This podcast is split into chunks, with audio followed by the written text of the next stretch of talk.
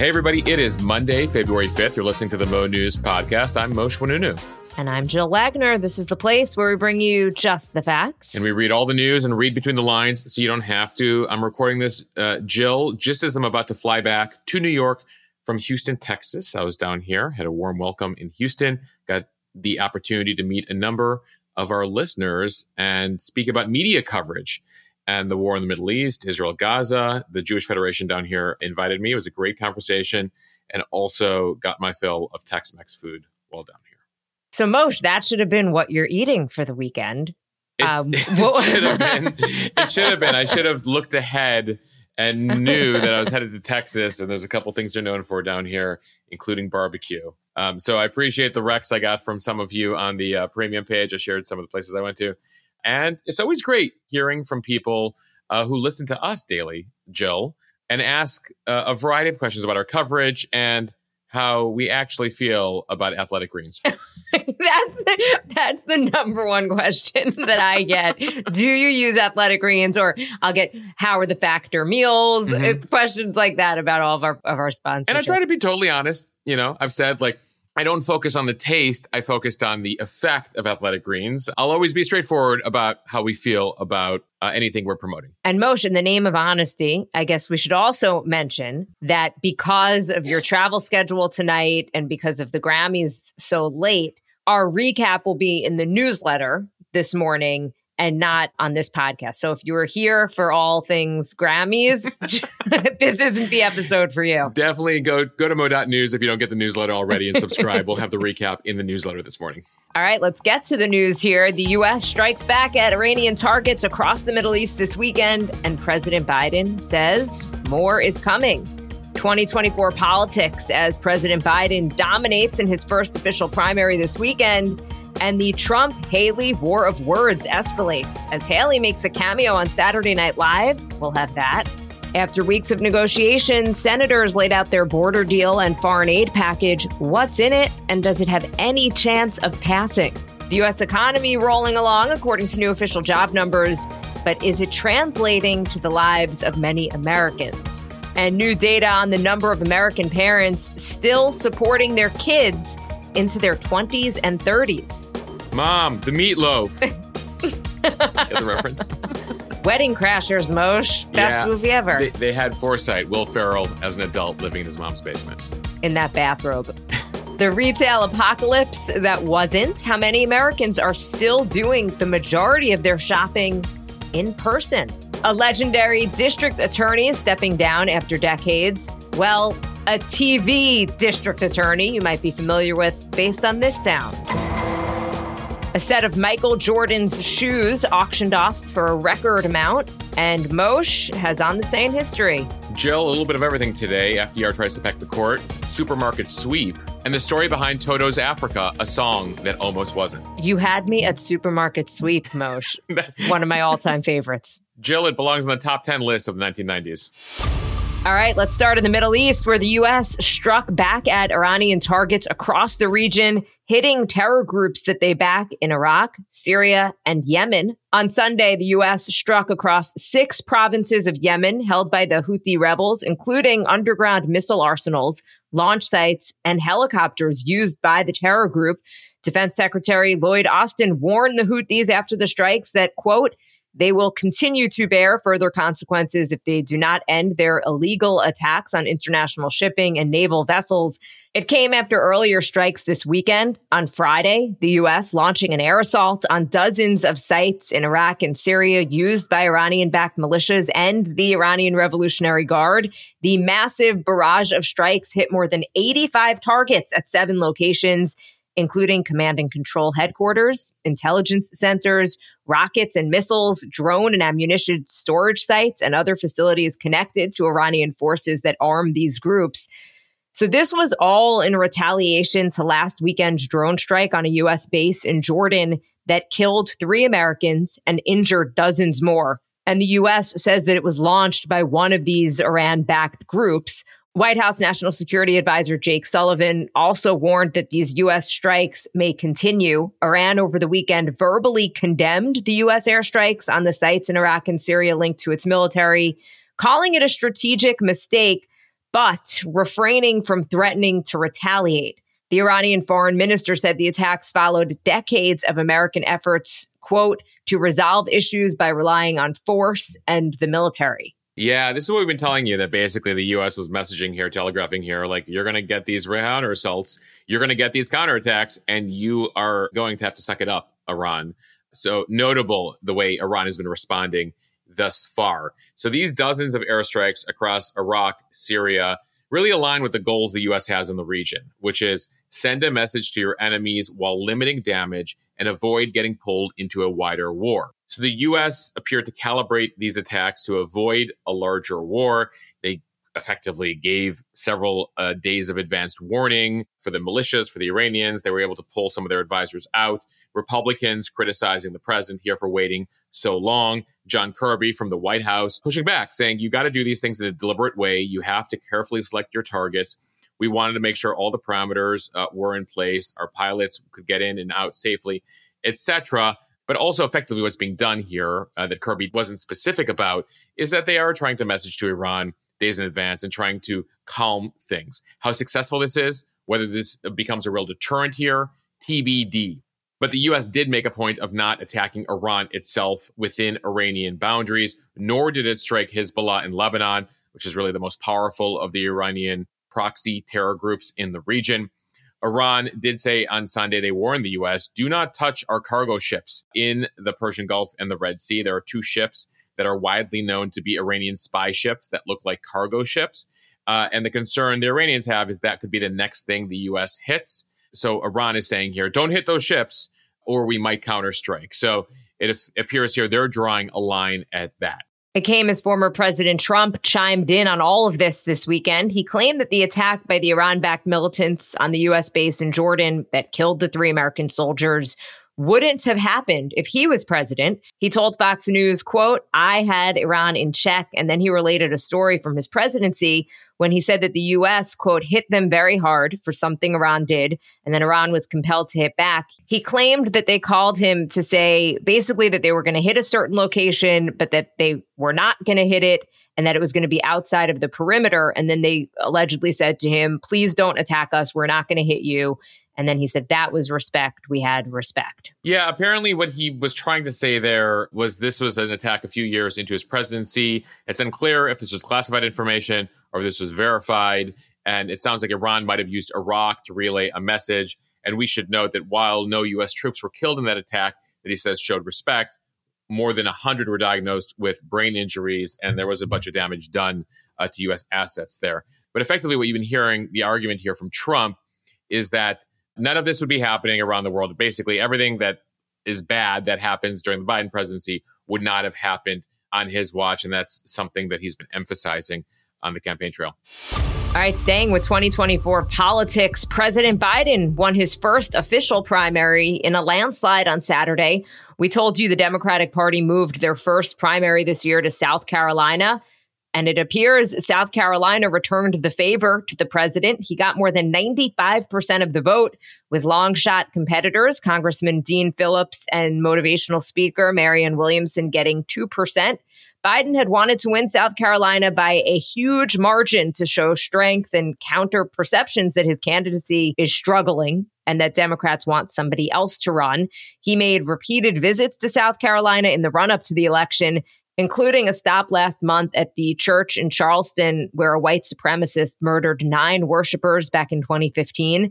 The South Carolina primary was Biden's first appearance on the ballot in his bid for another four year term. As we told you, he won the New Hampshire primary last month as a write in candidate since he wouldn't appear on the ballot because of that new schedule. His supporters got worried about embarrassment there and they did this write in campaign for a largely symbolic result. Given Biden's frontrunner status, the more intriguing drama in South Carolina happens a couple of Saturdays from now on February 24th when Trump and Nikki Haley square off in the state's GOP primary. Under South Carolina's open primary system, Democrats are free to vote in the Republican primary. They are barred from voting in both, however. Yeah. So, as far as how many Democrats are still out there, you can get a sense here from the turnout this weekend. Only about 130,000 Democrats partook in the primary this weekend. Uh, for perspective, 540,000 Democrats voted in the Democratic primary back in 2020 in that open race. Bernie Sanders, Liz Warren, Buttigieg, etc., Biden. And so, just based on rough math there, there's about 400,000 Democrats who voted four years ago who did not vote this weekend, which means a number of them could partake in that GOP primary later this month. That is a more competitive race. As for Biden, uh, again, we mentioned that write in thing in New Hampshire. He's now officially won uh, his first primary in South Carolina. The White House hoping here that that quiets discontent. Uh, that there wasn't much of a protest vote, even though a lot of headlines are about you know the number of people who don't want him to run. It appears Democrats in the state were very happy with him and weren't lodging a complaint, at least not with their vote this past weekend.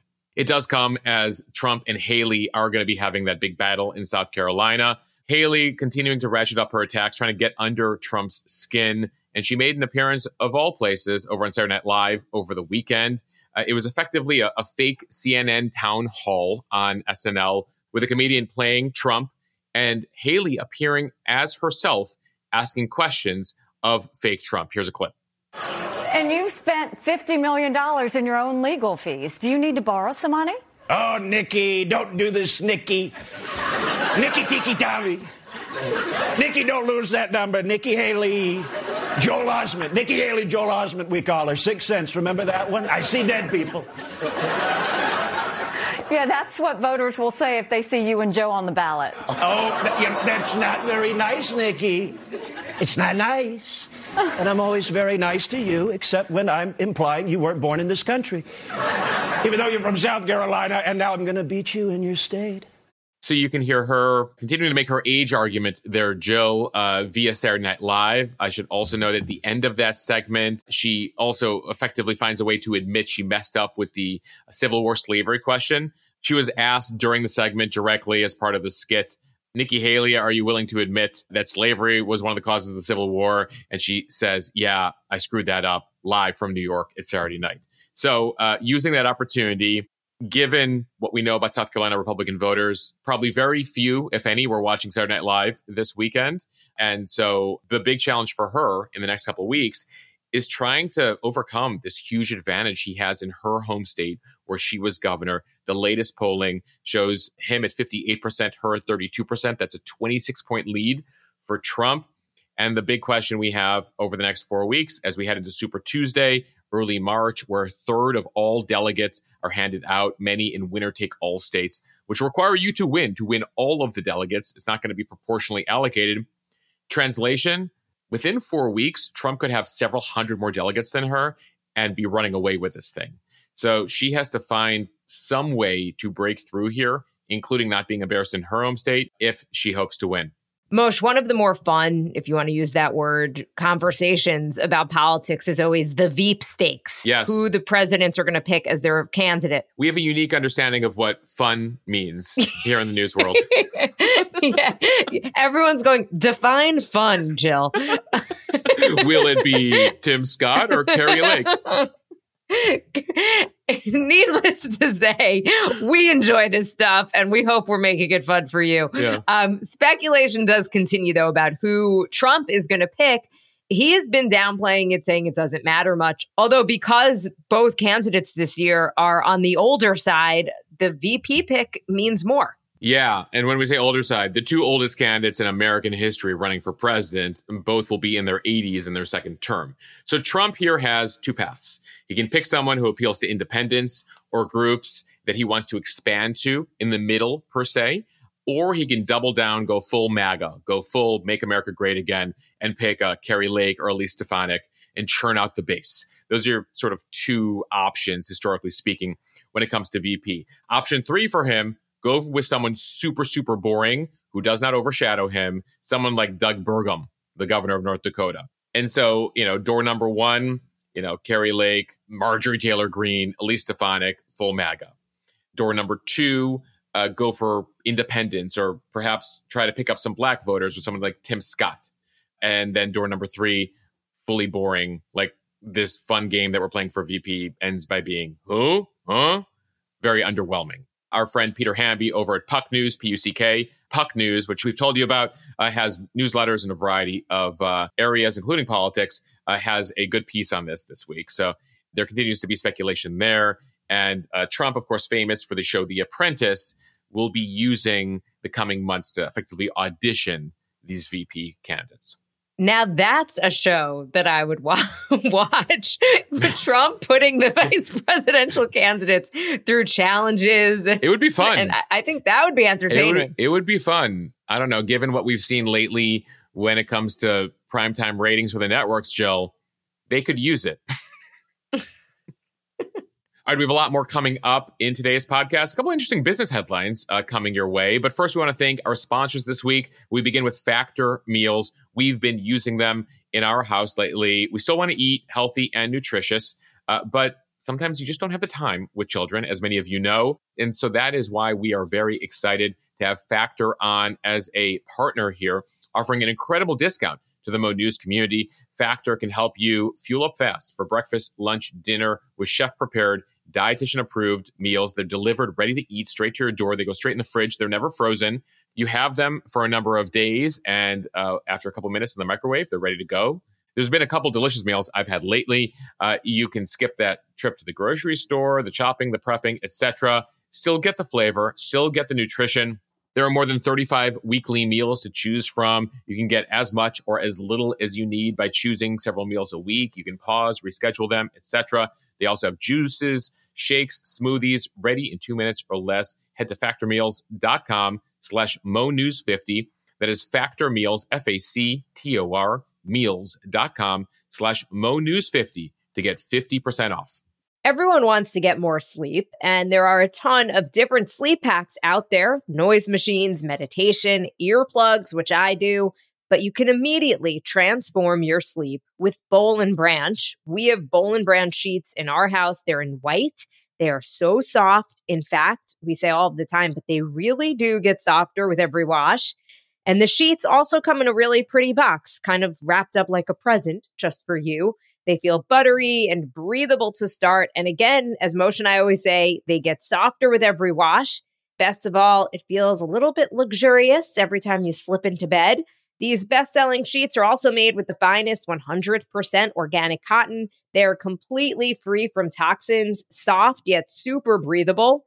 There's a 30 night worry free guarantee so you can wash them, style them, and sleep in them for an entire month. And if you don't really love them, you could send them back right away. And again, they're made without toxins. There's no synthetic pesticides, formaldehyde, and other harsh chemicals. So sleep better with the softest, most breathable bedding from Boll and Branch. Get 15% off your order when you use the promo code MoNews at bollandbranch.com.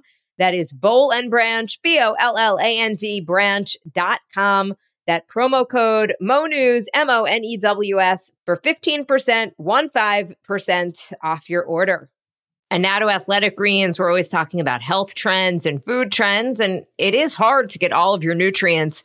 Well, one way to get all of the important ones is Athletic Greens AG1 powder. It's just one scoop with a glass of water in the morning. It is easy and quick, and it lets you get on with your day, knowing that you have gotten over 75 important ingredients, including tons of vitamins and minerals.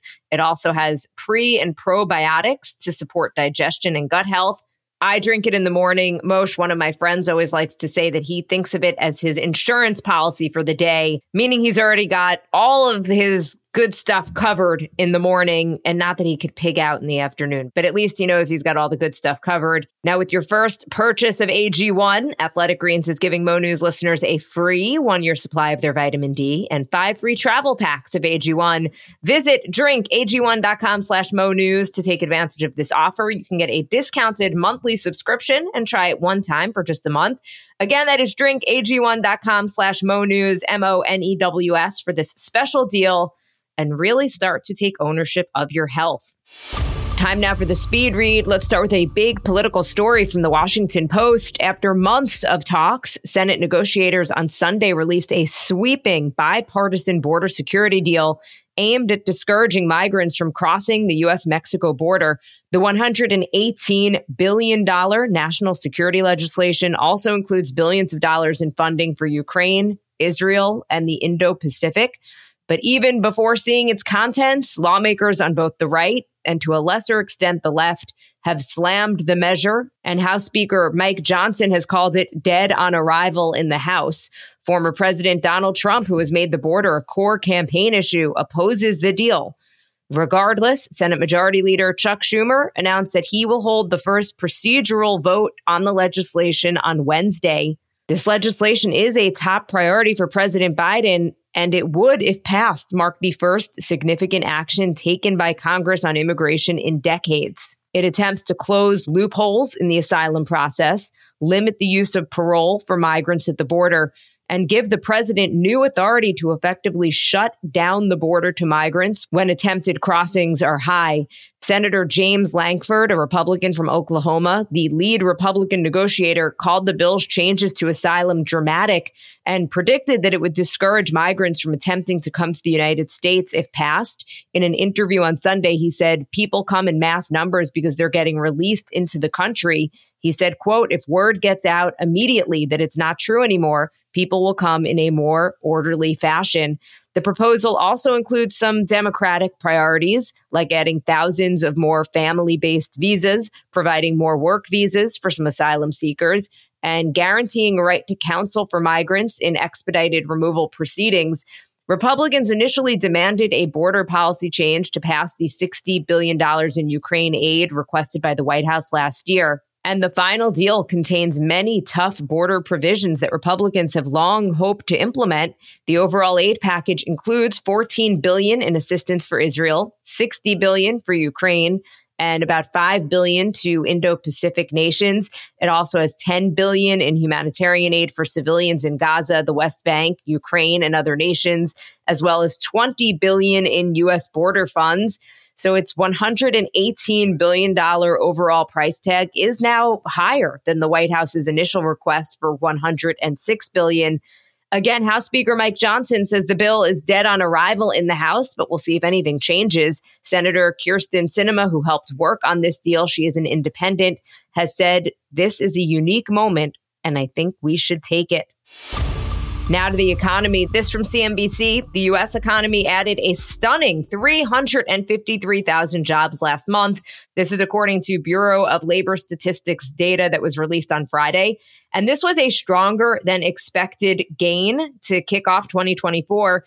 And it's really underscoring the resilience of the US economy, especially important in an election year. The unemployment rate remained at 3.7% from the month prior. It is the 24th consecutive month that the country's jobless rate has stayed under 4%. More than a year ago, it seemed all but certain that the job market would feel the effects of and potentially go into a recession over the Fed's aggressive rate hiking campaign.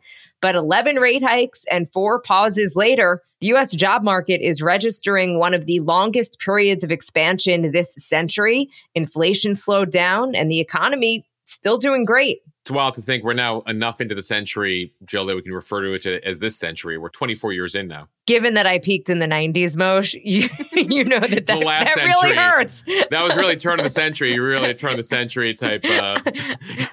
I, should really say I peaked last century. People yeah. would be like, "How old are you?" We're a quarter century in now. Anyway, not to digress, since we already have, but given how great things are, there's always a downside, and we'll discuss them right here as we've been telling you. January's job gains did dash expectations by a number of traders in the market that the Fed could be cutting interest rates as soon as March. The hope is on the part of the market that we see multiple interest rate cuts in the next year that effectively interest rates have peaked. But given how strong the economy is, you can see that there might be reservations on the part of the Fed before really pouring gas on the market here uh, by cutting interest rates. So the probability here, this is based on one measure, has gone from 38% down to 20% that we could be seeing an interest rate cut next month because the last thing the Fed wants to do after curbing inflation is to make inflation go up again. As far as the jobs numbers here, uh, Jill, private education, health services continue to drive job growth, more than 112,000 new jobs in those areas. Healthcare and social assistance saw about 100,000 new jobs, and that was followed by uh, retail, trade, and business services. The leisure and hospitality industry still growing ever so slightly. They added 11,000 jobs in January. That's one category we've been watching post COVID.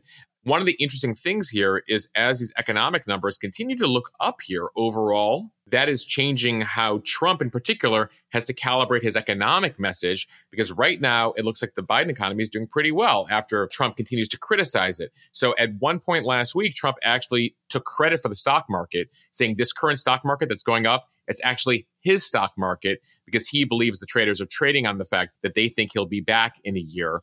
Uh, that's been poo pooed even by people in the Trump orbit. One thing Trump is focused on, though, is talking about the past couple years and inflation and the effect that's having. Uh, notable over the weekend, despite all this major economic data, Jill, Trump continues to hold a major advantage when it comes to the economy, a 22 point lead over Biden because of the effect the inflation and these prices have had for a couple of years. And so right now you continue to see these headline numbers on the economy, but the feeling among the majority of consumers in America is that things are still going in the wrong direction. It's my supermarket test, Moshe. It's the no Jill one Wagner feels Grocery good. Index. It's true. As somebody who does the grocery shopping at least once a week, and sometimes I just run in thinking I'm going to grab a few items and it's $200 later, you don't feel good about the state of the economy. It's hard to get out of the grocery store uh, shopping for a full family for under $200 sometimes. And I know I'm not alone because every time we talk about this on the podcast,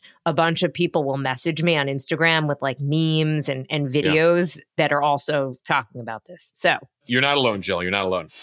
And staying with economic news from USA Today, 60% of parents with adult children gave them financial help in the past year. That is according to Pew Research. Roughly half of under 30 adults live with their parents, and that figure has spiked dramatically over the years.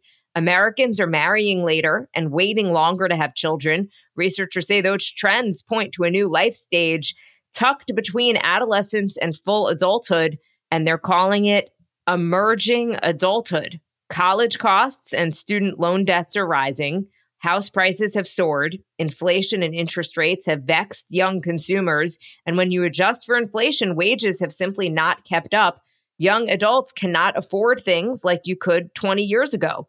Parents also seem more inclined to carry on with parenting well past the age a child exits quote unquote childhood, removing every obstacle in their path. Some researchers call it snowplow parenting. So we've got emerging adulthood and snowplow parenting. Moshe, those are the two new terms. There's a lot of new terms here. As an elder millennial, I feel for the emerging adults uh, in their 20s and their snowplow parents. By the way, the term snowplow uh, in this case means parents who are moving everything out of the way, even for their kids in their 20s and 30s, to make sure they have an easy path. They're plowing the snow out of the way so there is no struggle for their adult children. Pew reports that 28%, one out of four of adults ages 18 to 34, have received financial help with household expenses like groceries, the aforementioned groceries, utilities. One in four also have gotten their parents' help with cell phone bills or streaming subscriptions. Check, check for some people that I know, even older than that.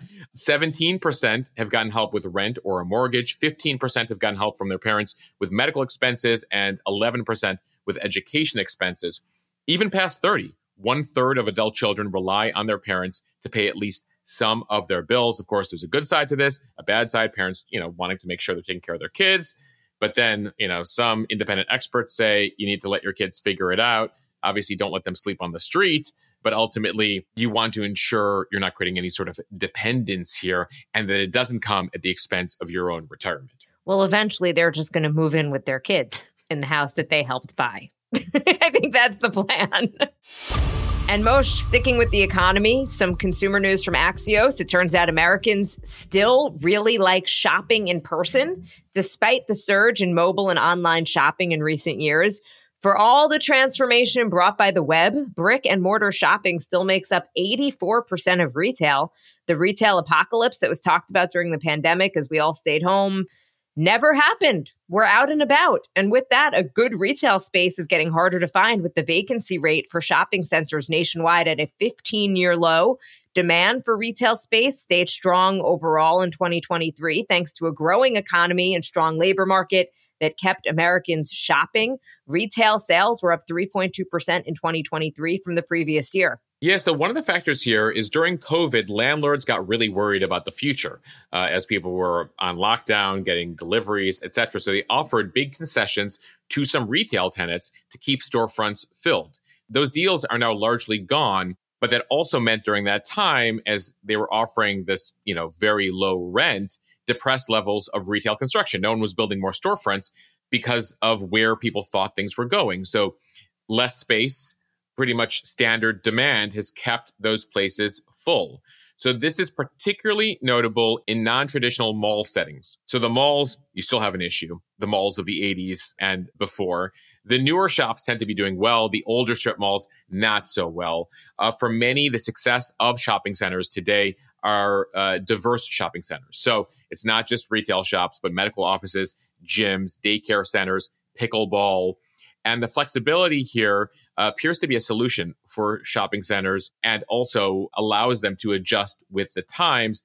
The thought here is that retail's evolution may hold lessons for what's happening in the office real estate market right now. We've talked about that. Uh, they are struggling there to adopt the remote friendly work world. About one in four offices in America right now is empty. And so landlords, as they think about what to do with all that empty office space, might have to figure out a similar situation, a hybrid structure. And we've seen that in a few places across the country where they take an office building and make it potentially partially residential, partially some shopping, and some other activities uh, to go with offices.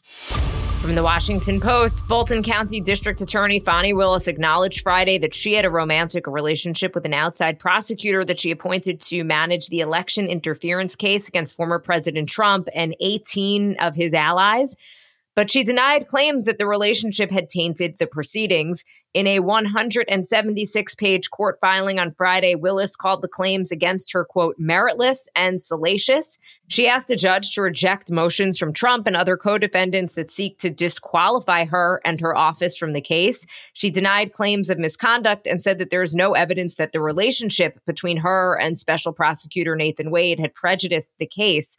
The filing included a sworn affidavit from Wade who said there was, quote, no personal relationship between him and Willis prior to or at the time he was appointed. Wade's affidavit said that in 2022, he and Willis, quote, developed a personal relationship in addition to our professional association and friendship. Though people are looking at the timing as interesting here, Wade actually filed for divorce from his then wife on November 2nd of 2021. That was a day after Willis appointed him to head this Trump probe. Uh, so maybe they're being very careful here with their language. That said, the background here is that one of the Trump co defendants, Mike Roman, who's part of this election interference case, alleges misconduct, accuses Wade of paying for lavish vacations that he then took his boss, Fani Willis, his romantic partner, on, and effectively that they should throw the whole case out uh, against Trump and everybody else because of this alleged misconduct. Now, Wade says in his affidavit the two split travel expenses when they went to Napa, went to the Caribbean, went on a cruise. And there are questions here as to this personal relationship. Now, when it comes to the case itself, uh, when it comes to election interference, there's no allegations that there are any issues there. What they're alleging here is there there's major ethical or potential illegal conduct on the part of the DA hiring Wade as a prosecutor. The bottom line here is this probably doesn't change the case itself, but it could postpone the case and create major issues for Fani Willis. One of the other issues here is that she hired Wade, who again they now have the personal relationship, despite the fact that he had little to no experience prosecuting felony cases or RICO cases ever. And this was a very high profile case taking on the former president. So there's going to be a hearing later this month where we learn more about this. A judge looks into potential misconduct here. And again, this could have impact here on Willis and Wade's careers, on whether a trial actually happens this year. And this was seen as one of the most significant cases against Trump of the four indictments. Remember, one is that New York Stormy Daniels uh, payment case. Two are the federal cases related to classified documents and election interference on a federal level. If Trump gets elected, by the way, uh, he can throw both of those cases out immediately. This is a state case regarding election interference. So, for many outside observers, this is a very serious case. And the fact that Fani Willis has a lot of these issues now related to the case ain't great right now for that case. And it comes as there's separate allegations against Willis and a whistleblower that she was subpoenaed by Congress, Jim Jordan, a Republican in Congress, uh, late last week, subpoenaed her related to misconduct in how she was appropriating funds in her office. So Willis is uh, facing a full court press here on multiple levels as she's also looking to move forward with this very big criminal case. And some more legal news, although on the fiction side. This from ABC News. Sam Waterston, who's played the district attorney on Law and Order since the mid 1990s, is stepping down from his legal perch. The last episode for Waterston's Jack McCoy will be February 22nd. He has been in more than 400 episodes of the police drama, earning a SAG Award and Emmy and Golden Globe nominations for the role. In a statement, Waterston says, The time has come for me to move on and take Jack McCoy with me. There is sadness in leaving, but I am just too curious about what's next. An actor doesn't want to let himself get too comfortable. So Waterston is 83 years old. Uh, he first joined the show back in 1994 and then returned for the reboot last year. And uh, replacing him will also be a relatively familiar face for a number of you, Tony Goldwyn, who starred as the president in Scandal, will be cast as the new DA, taking over for Waterston's character.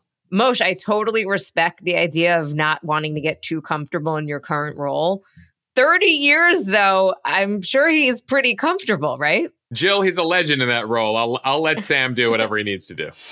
And finally, from NBC News, a collection of sneakers that superstar Michael Jordan wore as he and the Chicago Bulls won the six NBA championships has fetched $8 million at auction, setting a new record for game worn sneakers, according to Sotheby's.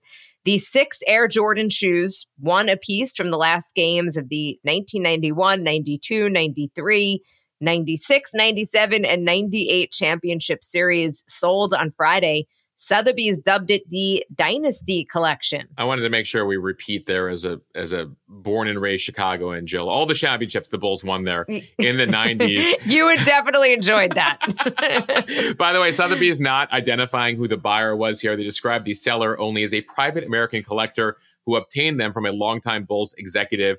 Jordan had a tradition giving a sneaker from each series to the executive, and I guess this eventually got to market here. Uh, the Jordan uh, memorabilia market is pretty incredible when it when you see how much things are going for. A pair, by the way, these six were just individual shoes. You're not even getting a pair per uh, series here. But a pair from the 98 series was sold separately uh, last April for $2.2 million.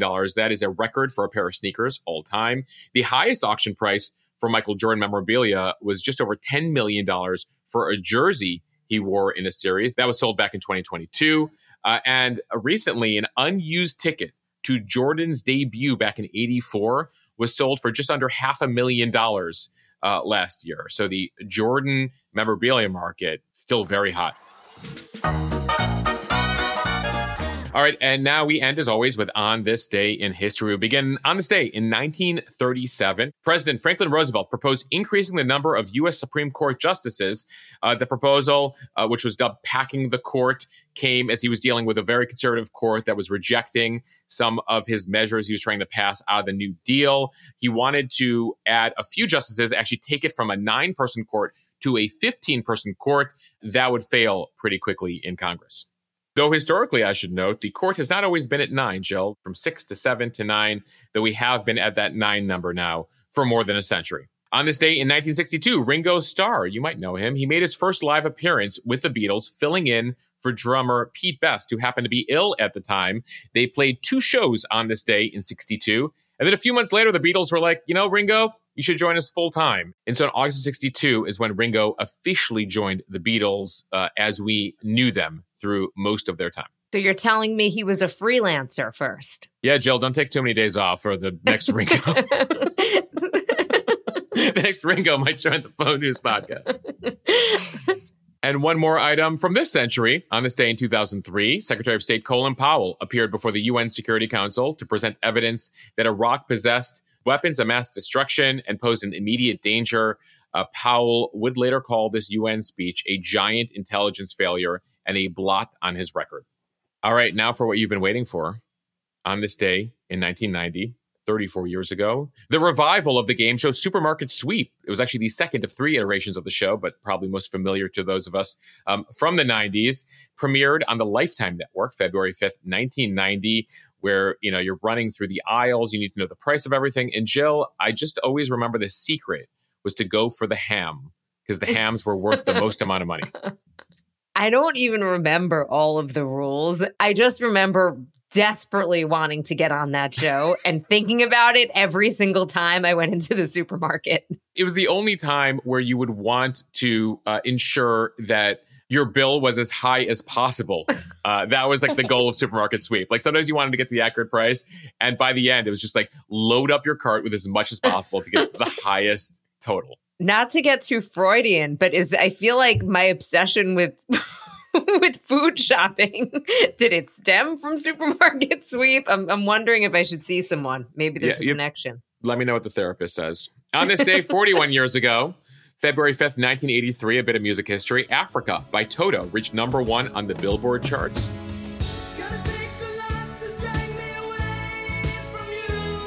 Jill, it's hard to go by a karaoke joint without hearing somebody singing this. And by that, I mean me. I feel like every time I do karaoke, I'm always oh, Toto this is your go-to. this is a go-to of mine. Interestingly, as we looked into this, it almost didn't make the album. The members of the group, two band members, described the song as quote dumb and experiment and thought the lyrics were goofy. You know, the line apparently as sure as Kilimanjaro rises like Olympus above the Serengeti. Uh, they certainly made it rhyme and found Africa references. You know, the song is about a young boy dreaming about Africa but never having been there. Anyway, apparently, despite their feelings about the song being dumb, they recorded it last second and put it on the uh, album.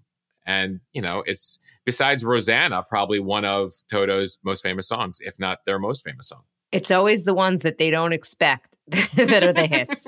They're like, this song's dumb. Let's throw it on there. And the world was like, are you kidding me? You Love question it. Toto Africa?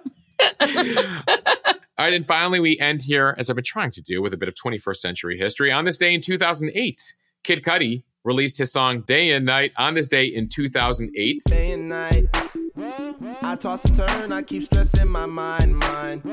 I should know he was born Scott Mescudi, and he tried to make his name initially Kid Mesk, but people kept calling him Kid Mess, apparently, including Lil Wayne. So he eventually went with the latter part of his last name and became Kid Cudi.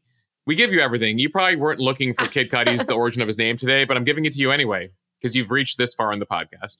Mosheh, I appreciate it because at least now I'll never mispronounce it as Kid Cootie again.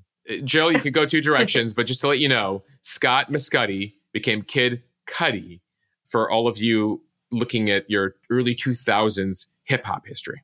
All right, I think we have officially covered everything here. Um, we do want to thank everyone for listening to the Mo News podcast. If you like what you hear, share this with your friends. It will help us grow. Follow us and subscribe so you don't miss an episode and review us in the App Store. Day and night, we're with you here at Mo News, to quote Kid Cudi, uh, on Instagram, on the podcast, and via the newsletter. Make sure you subscribe to all and join us for Mo News Premium, mo.news slash premium.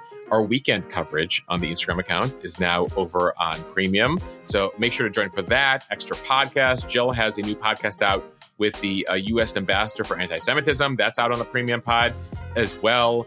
Uh, we answer your questions on that Instagram account. It's a way to support what we're doing here on this podcast that we continue and we'll always do for free here on the main Mo News podcast. So check that out. Check out Mo News Premium. It's a good way to support us and independent journalism at mo.news slash premium. I appreciate, by the way, all the kind words. I got a ton of messages about the interview that I did with Ambassador Lipstadt. So, really appreciate that. And a bunch of people told me that they're going to watch Denial, which was what I said that I was going to be watching this past weekend. And I did watch it, which is about uh, Deborah Lipstadt. So, appreciate everyone for that. All right, see you guys back here tomorrow. Bye.